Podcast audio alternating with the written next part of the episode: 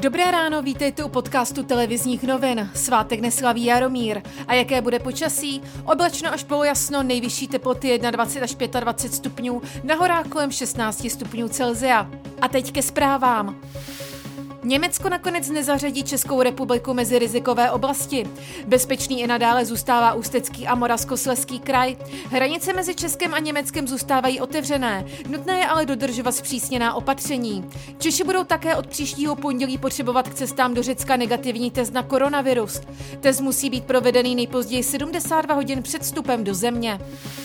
V Česku za středu přibylo dalších 2309 nakažených koronavirem. Ministerstvo zdravotnictví kvůli špatné situaci představilo novou sérii opatření. Od dnešního dne mají zavírací dobu bary a noční podniky v 10 hodin večer. Ministerstvo také představilo pravidla pro další provozy. Více už ministra zdravotnictví Roman Primula. Týkají se kadeřnictví, holičství a dalších, ale nejsou to opatření, která by tyto provozovny eh, zavírala. Jsou to opatření, aby bylo jasné, že eh, tam musí probíhat nějaká dezinfekce. Čeští vědci úspěšně dokončili první fázi vývoje vakcíny proti novému typu koronaviru.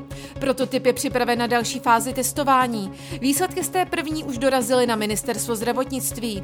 Česká republika se kromě výroby své vakcíny proti koronaviru finančně podílí také na vývoji evropské vakcíny. Ministerstvo vnitra by mělo příštím roce hospodařit s rozpočtem 84,3 miliardy korun. Podle vicepremiéra a ministra vnitra Jana Hamáčka rozpočet zahrnuje peníze na pokračování výplaty stabilizačního příspěvku pro policisty pro celý příští rok nebo na výškovou techniku pro hasiče. Evropská komise ve středu představila nový návrh týkající se migrace a přirozdělování migrantů. Komise chce hlavně solidaritu mezi členskými státy Unie.